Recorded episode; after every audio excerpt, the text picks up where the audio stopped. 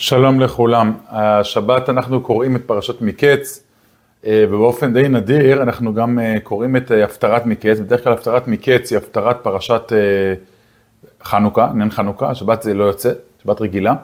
ולכן אנחנו קוראים את הפטרת מקץ על משפט שלמה. ולכן אנחנו נדון היום בנושא בקצרה של האומדנה. משפט שלמה הפך לסמל, לביטוי לחוכמת האדם, על זה שלמה קיבל חוכמה בליבו וכולי. ועל זה שהוא ידע להבחין של מי הילד החי ושל מי הילד המת. אומר, הפסוק אומר, ויאמר המלך גזרו את הילד לשניים, ותנו את החצי לאחת והחצי לאחת, ואז פתאום האישה אשר בנה החי אומרת, נכמרו רחמיה, והיא אמרה, תן את הילד לאישה השנייה, וכולי, ועל פי זה שלמה זיהה מי האם האמיתית ומי לא האם האמיתית. באמת הגמרא, האם השיטה הזאת בכלל היא לגיטימית, סוג של אה, ככה מכריעים דיני נפשות בצורה הזו?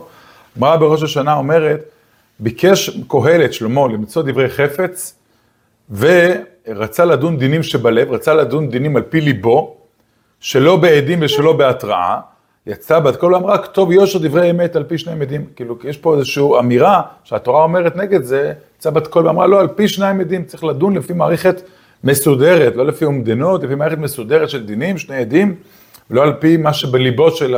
אפילו של שלמה. גם אגב במכות כ"ג אומרת, ששל... איך ידע שלמה שהיא באמת האימא של החי, אולי היא ארומה מארמה, אמרת הגמרא, יצאה בת קול ואמרה היא אימו, זאת אומרת לא שלמה אה, על סמך אה, האומדנה אה, פסק את זה, אלא יצאה בת קול ואמרה היא אימו, ועל זה, אה, אה, אה, אה, ועל זה אומרת הגמרא, ש, אה, אה, שגם זה דבר שהוא באמת אה, חריג. אז באמת איך שלמה, לפי הגישה הפשוטה נקרא לזה, ידע שהיא אימו. איזה אומדנה הוא עשה על פי זה שהיא באמת האימא של הילד החי. יש כאלה, עמל במלגו כותב, שאדם מקדים תמיד את מה שהוא עיקר ומאחר את מה שהוא טפל.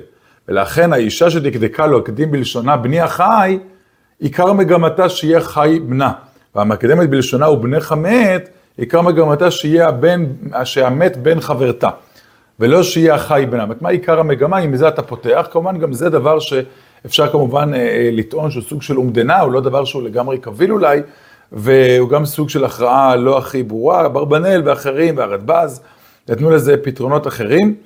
אה, יש כאלה שגם נתנו, אולי בסיפור שבאמת לא כתוב את כל הסיפור לגמרי, אלא באמת ששלמה כן היה לו שם, הוא תחקר אותם, הוא בדק אותם בצורה מאוד רצינית, הוא לא סמך רק על האומדנה, הוא עשה כל מיני, אה, חיבר ראיות שונות, ועל פי זה יש מן הראשונים שטענו שעל פי זה הוא פסק את הדין, למי בין החי ולמי בין המת. זו גישה אחת אה, בראשונים. עכשיו, אה, מתוך משפט שלמה, באמת עברנו בכלל, האם ניתן באופן כללי לדון על פי אומדנה. אז המשנה בסנהדרין אומרת, כיצד מאיימים על העדים, שבאים העדים, מכניסים אותם, אומרים שמא תאמרו מעומד, משמועה, עד מפי עד, כן, האם באמת, פה מדובר על דיני נפשות אמנם, האם באמת ראיתם בדיוק את הרצח, האם בעצמכם ראיתם, האם אתם, ראיתם, האם אתם מדעתכם משערים או לא, זה חלק מהאיום על ידי הנפשות.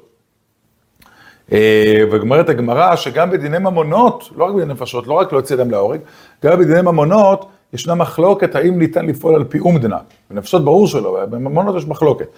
רב, רבי אחא אומר, גמל האוכר בין הגמלים ונמצא הרוג בצידו, בידוע שזה הרגו. והחכמים חולקים. זאת אומרת, יש לנו גמל, נקרא לזה שמועד לגח, מועד, או גמל משוגע כזה, ופתאום באותו שיירת גמלים מוצאים גמל אחד הרוג. אז רבי אחא אומר, טוב, ודאי הגמל המשוגע מהעדר הוא זה שהרג אותו, הוא מועד. חכמים אומרים, לא, המוציא מחברו, עליו וראיה. באמת צריך לחכות לראיה, ואי אפשר לפעול על פי אומדנה, גם לא בדיני ממונות, לא רק בדיני נפשות שלו, גם בדיני ממונות. הרמב"ם בספרו, בספר המצוות, מצווה הרי צדיק אומר את הדברים בצורה מאוד מאוד ברורה. ומצווה הרי צדיק שהזהירנו לו לחתוך הדינים מעומד, ואפילו קרוב אל האמת, אפילו אומדנה חזקה מאוד, לא פוסקים אותה. כגון, דוגמה מהגמרא, אדם שרודף אחר חברו, עם סכין ביד, ונכנס אחריו לחורבה, ויצא בן אדם אה, עם הסכין בדם, ואחרי זה מוצאים את הגופה של הבן אדם השני בתוך הבית, והוא מפרפר, עדיין לא אומרים שזה הרגו, כן?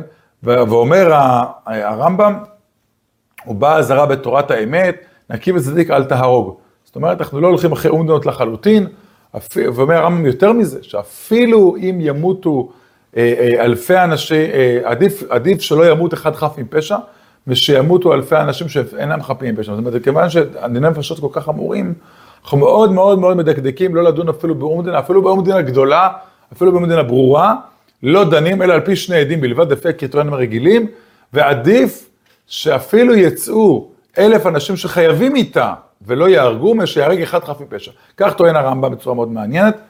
בתוספות נשמע דווקא שבאומדנה גדולה מאוד ניתן גם להרוג, ניתן גם להוציא להורג, יש לזה כל מיני ראיות אה, שונות, אבל עדיין רוב הראשונים פוסקים כמו הרמב"ם, שבעניין נפשות, הדבר הזה הוא אה, לא אפשרי על פי שני עדים. בדיני ממון יש מחלוקת יותר רחבה, האם אפשר על פי אומדנה גדולה, על פי אומדנה מוכחת, מאוד מאוד חזקה, סיכויים מאוד מאוד גבוהים לדון אותם.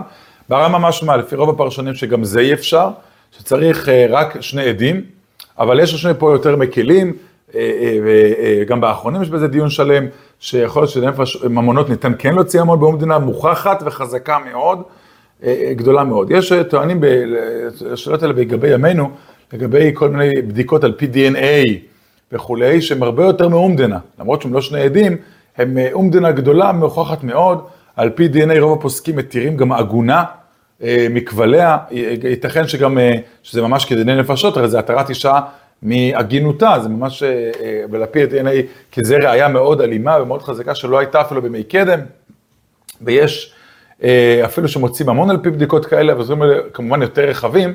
אבל כל פנים, הנושא של תחילת האומדנה הוא מגיע פה מהפטרת פרשתנו, ממשפט שלמה, שבת שלום.